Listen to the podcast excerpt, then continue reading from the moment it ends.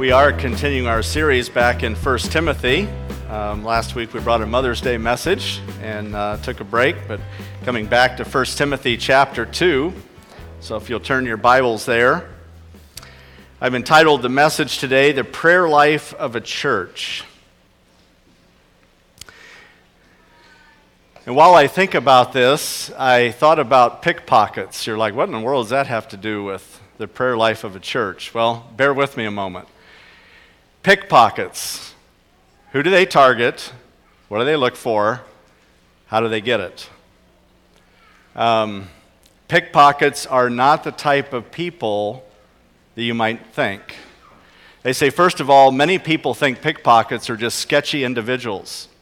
And so, therefore, you're looking for a sketchy individual. However, they say many pickpockets are young girls and young boys ages 10 to 16 because you are unsuspecting that a child will steal from you. Secondly, some people are very well dressed pickpockets. So you don't recognize them and you're not as much on the defense when you're around well dressed people. And where do they steal at? Well, busy places train stations, subways, buses, museums, tourist places all those kind of places because there's lots of people, lots of distractions, things going on, and you're very unsuspecting. Your mind is busy taking pictures and taking in the scenes, and so they use a lot of ways. But there's one particular thing that all pickpockets do they use distraction. Every one of them use distraction. They want to distract your attention away just long enough to steal that valuable, whether it's a passport, money, cell phone, whatever it is. Some of them, they say, will even uh, go onto a subway at the last second if, if somebody's texting or talking on their phone, and they will just grab the phone, run out the door, and the doors close, and you can't get them. So they have many, many means of doing that.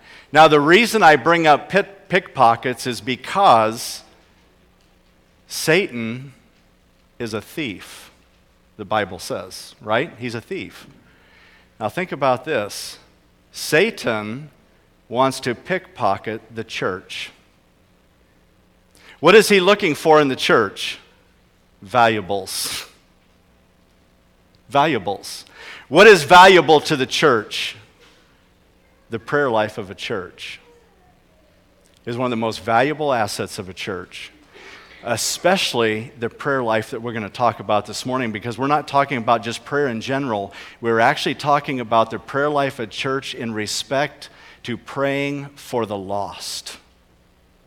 And I think this the longer a person has been in the church and saved and walking with God, the greater potential for being pickpocketed. So if you've been a Christian for a long time, the chances are you are being attacked by the pickpocket Satan to rob you and steal from you the value of praying for the lost.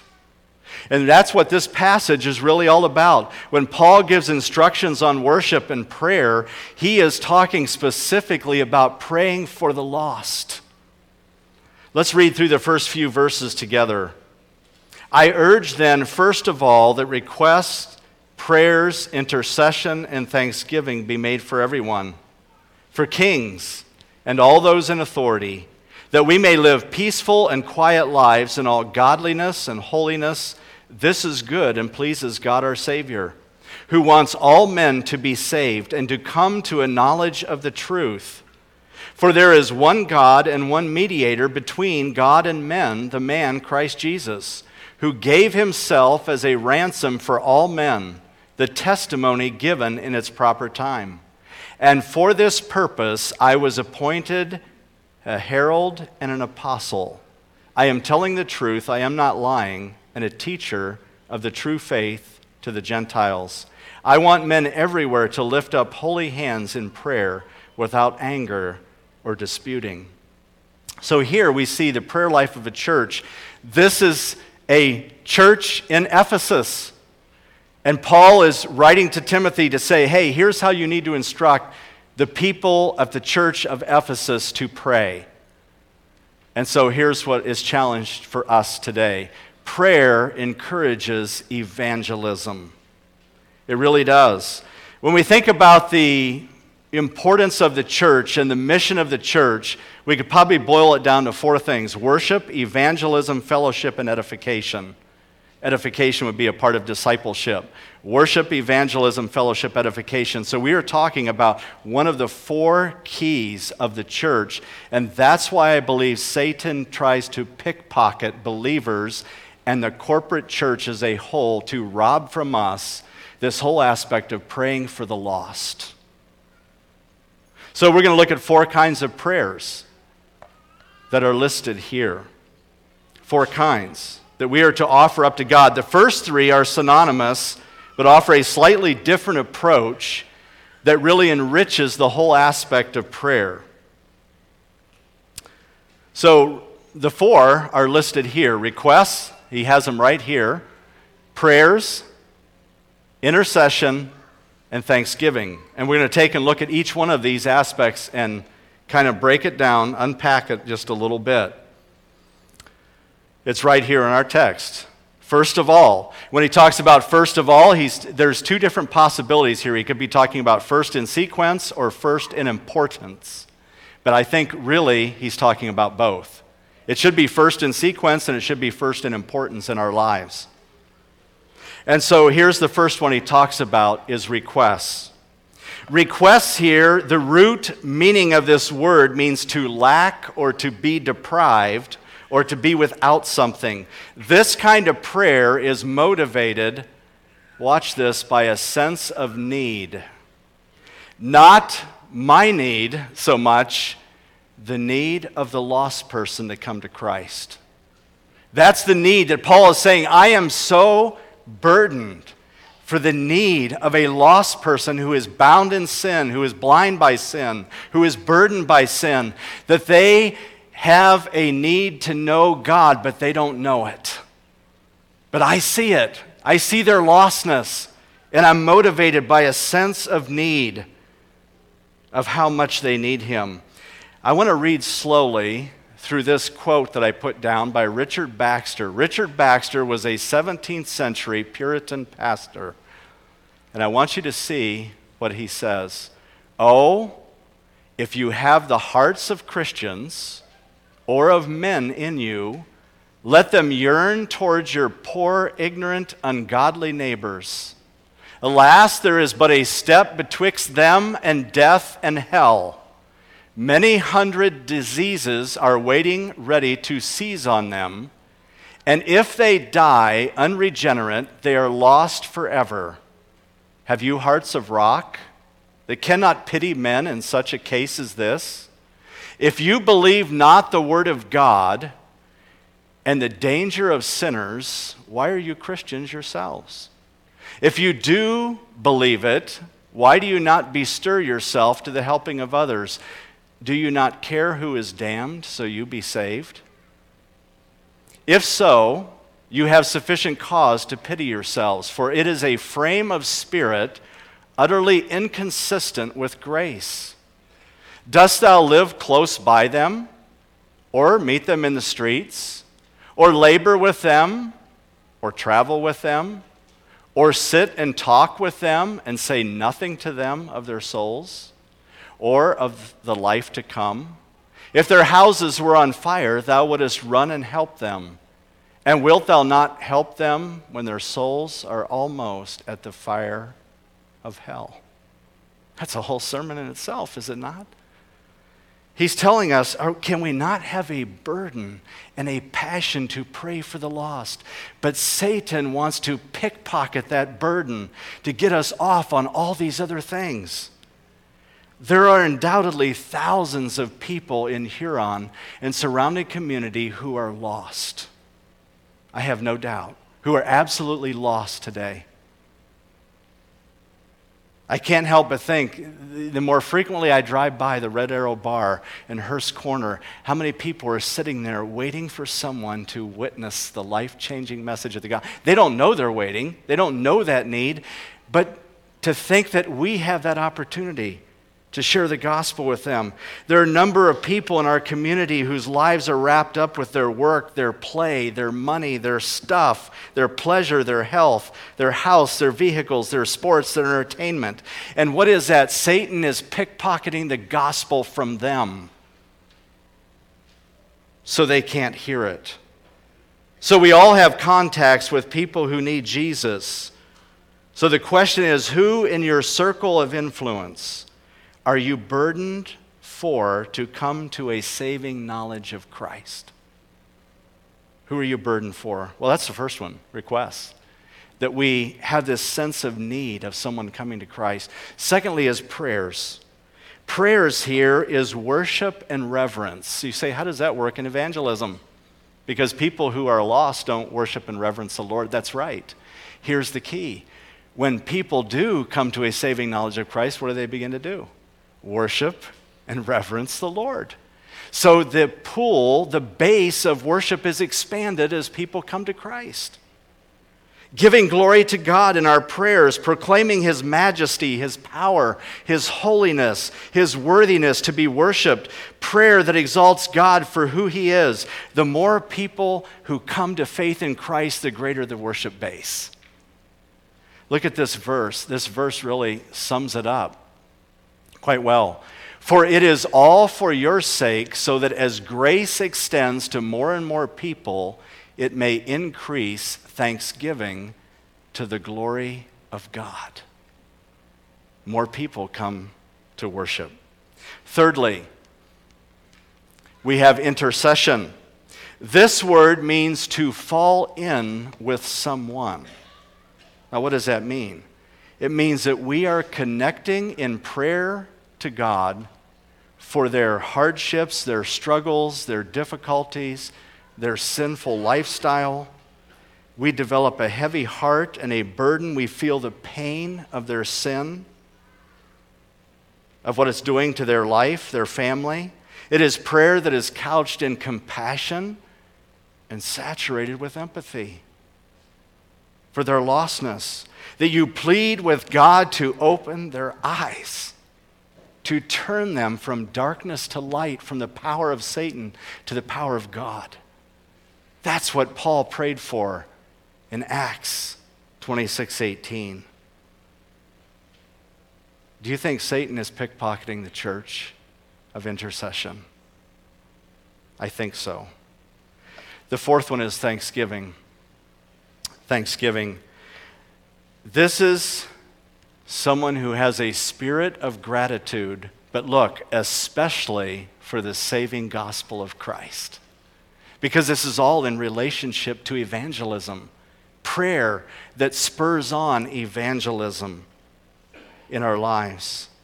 That I am thankful that the gospel has saved me and it has the power to save others. It has the power to break the chains of sin and to break the, the, the bondage that people are in so they can come to faith in Christ and know Him personally.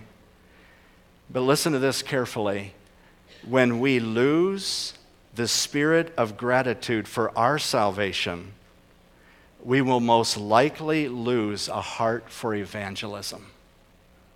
If we are become unthankful for our salvation and we lose the joy of our salvation, why would I want to tell somebody else?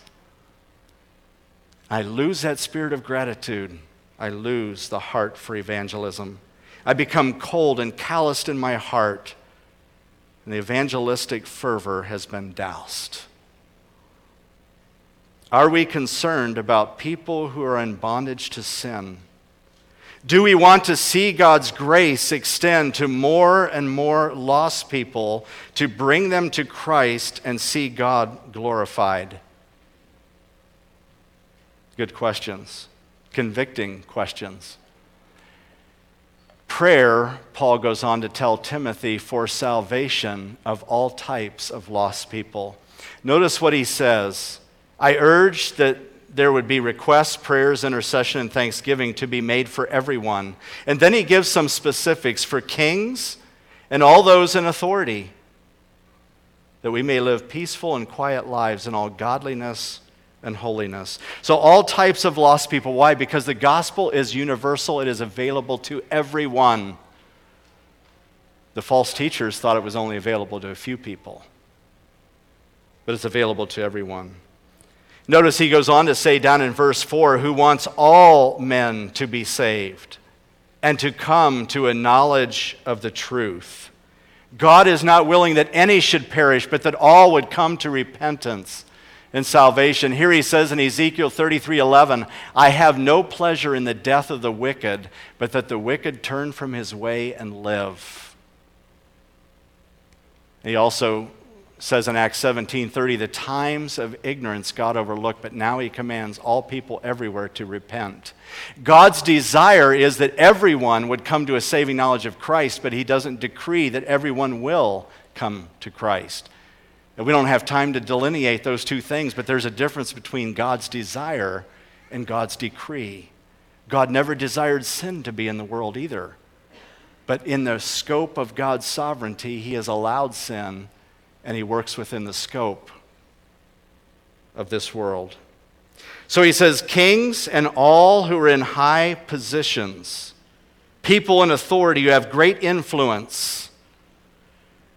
And this is praying for those who may not be kind or sympathetic to Christianity.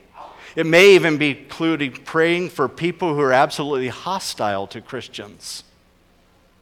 Paul is challenging believers in Ephesus to pray who was in authority in Paul's day? Nero. Nero was the youngest emperor at age 16, and he was one of the most wicked, godly, godless emperors that ever reigned. And his reign only lasted 14 years, and he committed suicide at the age of 30. But he took the throne two decades after Christ was crucified, and almost from the infancy, Christianity was spreading rapidly at that time. In fact, 14 of Paul's letters of the 27 books were written in whole or in part during Nero's emperorship. But Nero's legacy was not a pleasant one. Listen to what he did. Although his regime began with mildness and idealism, it ended with cruelty and tyranny. He began murdering anyone who became an obstacle to him. Almost reminds me of Kim Jong un. His victims include his own wife and mother, as well as his stepbrother Britannicus, Emperor Claudius's biological son. In July of 64, the Great Fire of Rome broke out and lasted for 16 days. Of Rome's 14 districts, only three escaped damage from the fire. Some historians believe that Nero himself was responsible for the fire, but he blamed the Christians. And so, what did he do? He had Christians covered with skins of beasts, and they were torn by dogs and perished. They were nailed to crosses. They were doomed to the flames and burnt and served as nightly illumination when daylight had expired. He used Christians as human torches to light his evening garden parties. And Paul is saying to pray for kings and those in authority, to pray for Nero. Listen, but how did he say to pray? Not that he would be removed from office, but that he would come to a saving knowledge of the gospel of Jesus Christ. That's a very different prayer. That's a challenge to me that Nero would come to faith in Christ. And so Paul is saying the purpose of much of our prayer should be for the advance of the gospel. It really should. You see, the key to moving a country forward toward Christ is a leadership that has been changed by the power of the gospel. I think of America, even our own nation. We pray for our leaders, but it's for the advance of the gospel, it should be, for the advance of the mission of the church. So, prayer encourages evangelism.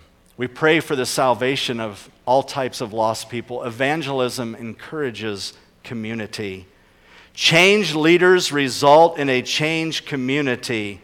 A community that is changed, committed to evangelism, will be looking for ways to be peacemakers. That's what we'll be looking for.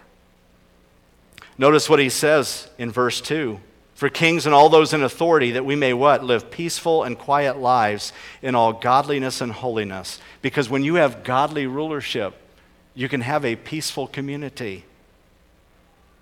And we are seeking to be peacemakers. He tells Titus in chapter 3 remind them to be submissive to rulers and authorities, to be obedient, to be ready for every good work, to speak evil of no one, to avoid quarreling, to be gentle, to show perfect courtesy toward all people. For we ourselves were once foolish, disobedient, led astray, slaves to various passions and pleasures, passing our days in malice and envy, hated by others and hating one another. And when he talks about peaceful here, he's talking about an absence of outside disturbances, where we actually have a peaceful community. And when you have evangelism working through a community, it spreads peace as people come to faith in Christ. The quietness, on the other hand, is the absence of internal disturbances.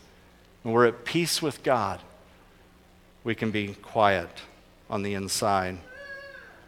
He says in 1 Thessalonians 4, verse 11, and to aspire to live quietly, to mind your own affairs, and to work with your hands as we instructed you. You see, the government is not our enemy. The Bible says we don't wrestle against flesh and blood but against rulers, against the authorities, against the cosmic powers over this present darkness, against the spiritual forces of evil in heavenly places. Even though people with skin on make those decisions, they are being driven by evil forces and evil powers, and that's why we pray for their conversion, or should pray for their conversion. And then he goes on to say, peaceful and quiet lives in all godliness and holiness. Godliness is pursuing the holiness of God, what we sang about this morning. Holiness is what I need. Dignity, a moral earnestness, but not moral for the sake of morality alone. Moral earnestness for the sake of the gospel, for the sake of Christ, for the sake of the lost person. Coming to Christ, I live a morally excellent life to promote Christ. That's the difference between someone who tries to do it for themselves and someone doing it for the Lord. This godly, dignified life will result in a peaceful and quiet life. It does not mean we will not face opposition or hostility because it says in 2 Timothy 3:12, "Indeed, all who desire to live a godly life in Christ Jesus will be persecuted." But it does mean this, we will not stir up trouble by a sinful lifestyle. Suffering persecution as a Christian would cause us to rejoice. Suffering as a sinner causes a person anguish. Well, let's look at the motivation for the lost. Our motivation in praying for the lost. I'm going to give you six motivations in this passage. It talks about us praying for the lost. Number one, because it's good. Notice what he says in verse 3 This is good. When we do these things, these requests, these prayers, these intercession, this thanksgiving, this is good. It's good because we're obeying God. We grasp the significance of the gospel and the depth of the lost person's condition apart from Christ. They have no hope apart from Christ. There's no means of escape for their lost condition. They'll be eternally lost without Christ eternally lost. So we pray for their salvation. Secondly, because it pleases God. Notice, this is good and pleases God, our Savior. Our desires should be in line with God's desires. And again, even though God desires all men to be saved, we have a free moral will. And some people reject and rebel against the light but God is still calling them to Himself. We don't know who's going to be saved, we don't know who God has chosen to be saved. So we pray and we witness and we share our lives. I'll never forget um, when God burdened my heart to start a good news club at our, our church. I was still single. And it was before I even went away to college. I, I was doing my college through the mail.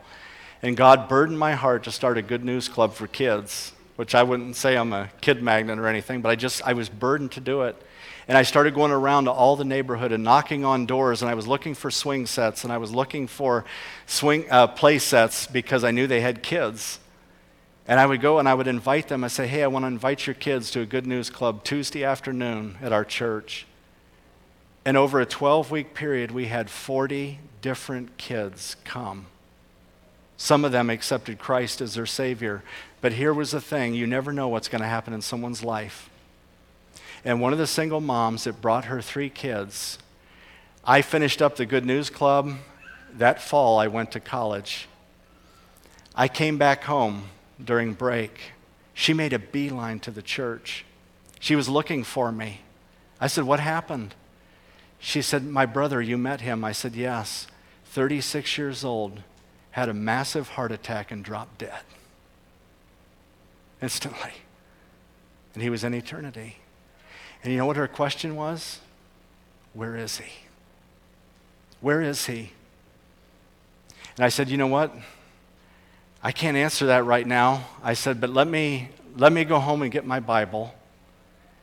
And I took my mom with me, and I sat down with that single mom, and I sat down with the, the wife who lost her husband.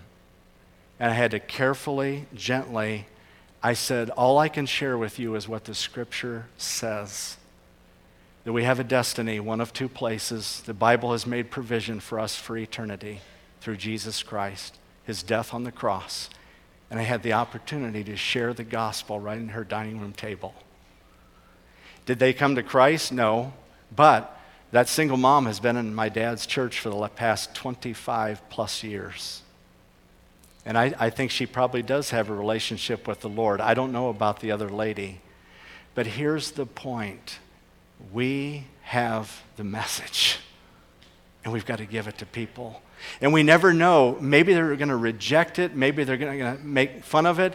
But at some point in their life, there's going to be a crisis hit. And when you do, you have built the bridge. You've shown concern for them that they might come to Christ. Thirdly, because God desires to save the lost. This should be a great motivation for us. We know it's God's heartbeat. So we should have the same heartbeat as God, desiring to save the lost,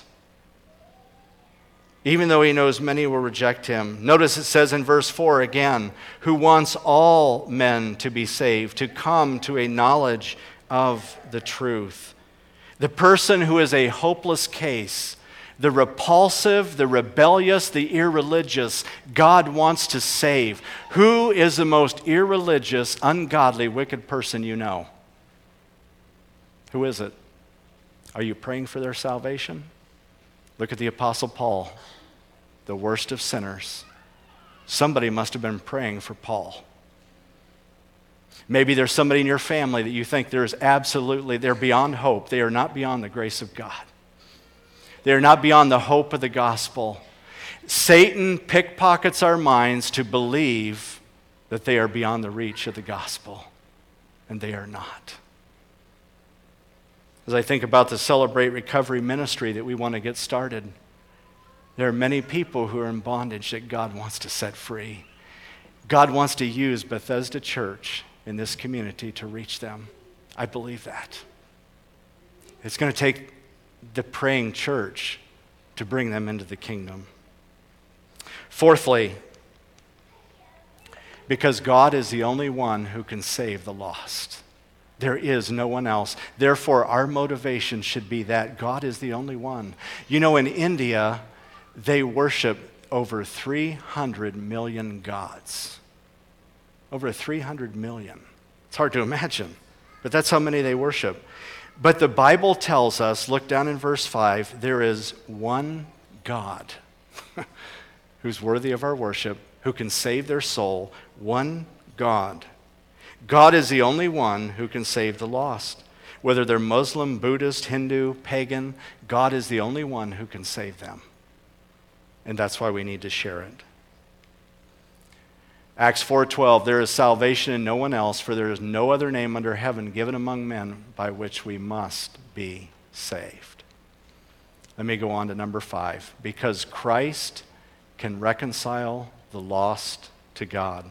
Notice there is one God in verse 5 and one mediator between God and men, the man Christ Jesus, who gave himself as a ransom for all men, the testimony given in its proper time. Jesus Christ is the reconciler. He is the mediator between God and man, sinful man and holy God. Jesus Christ is a mediator. He is the one who is in between. He is the one who reconciles, who removes the hostility of man and gives him humility to embrace the gospel. Jesus voluntarily laid down his life for the lost. Notice it says, who gave himself in verse 6 as a ransom. A ransom is a person who paid a price that we couldn't pay. He is the one who provided atonement for our sins. Christ's substitutionary death for us. He took our place. He paid our penalty. He took my pain. He took my suffering.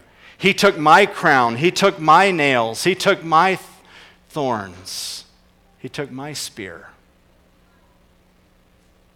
He became sin for us that we might be the righteousness of God.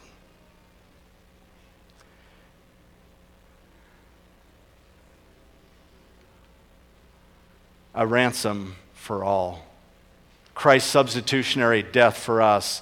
19th century theologian William G.T. Shedd wrote The atonement is sufficient in value to expiate.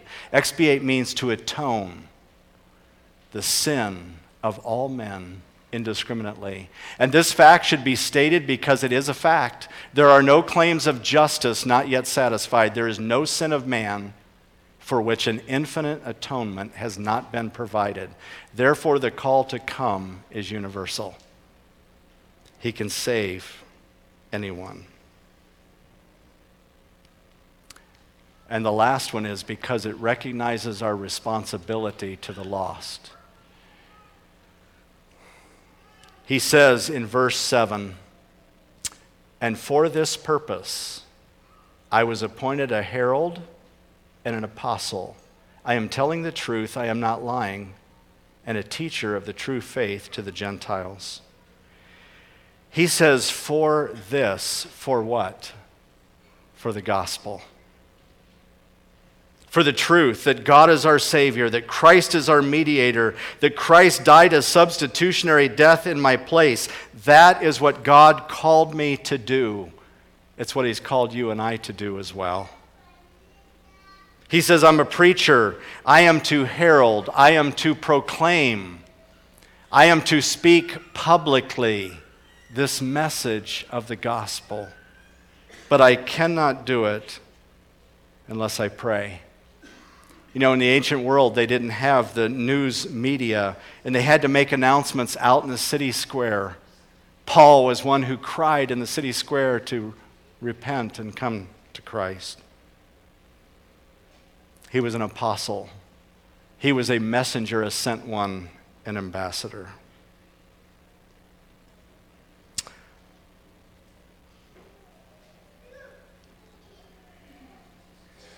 Let's bow our heads for a word of prayer. Your heads bowed and your eyes closed. How are you doing with your commitment to pray for the lost? We've been instructed to do so, and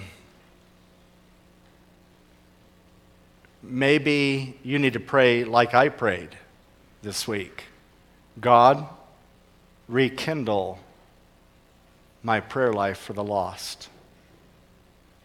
Rekindle it, renew it, stir it back up again. Because the longer we've been saved, see, my contention is this new churches that are planted newly planted churches evangelize because they don't have anybody.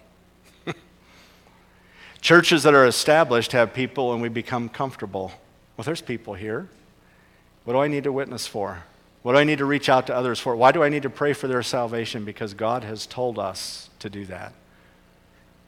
And there are some people out there who may not be thankful now, But oh, would they be thankful when they gave their life to Christ that you stepped out of your comfort zone to share the gospel with them.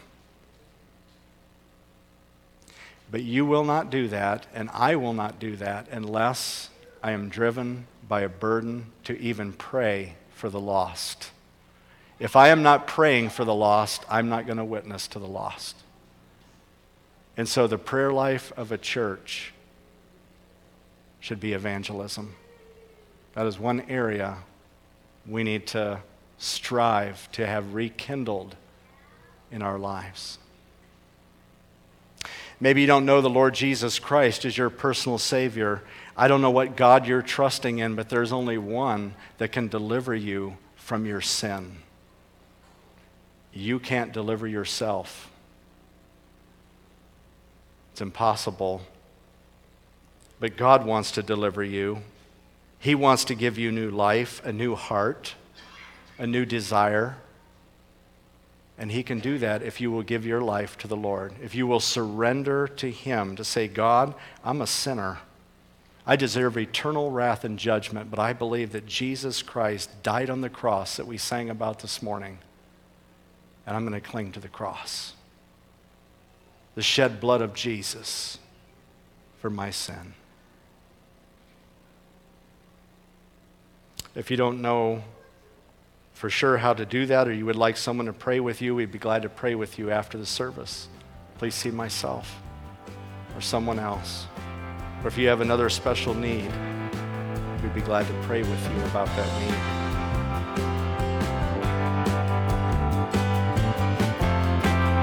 We hope you've enjoyed today's message. If you would like to know more about Bethesda Church, you can check us out on the web by going to our website, which is BethesdaMB.org. That's Bethesda, M as in Mary, B as in boy.org. Or check us out on Facebook by searching for Bethesda Church of Huron. Have a blessed day.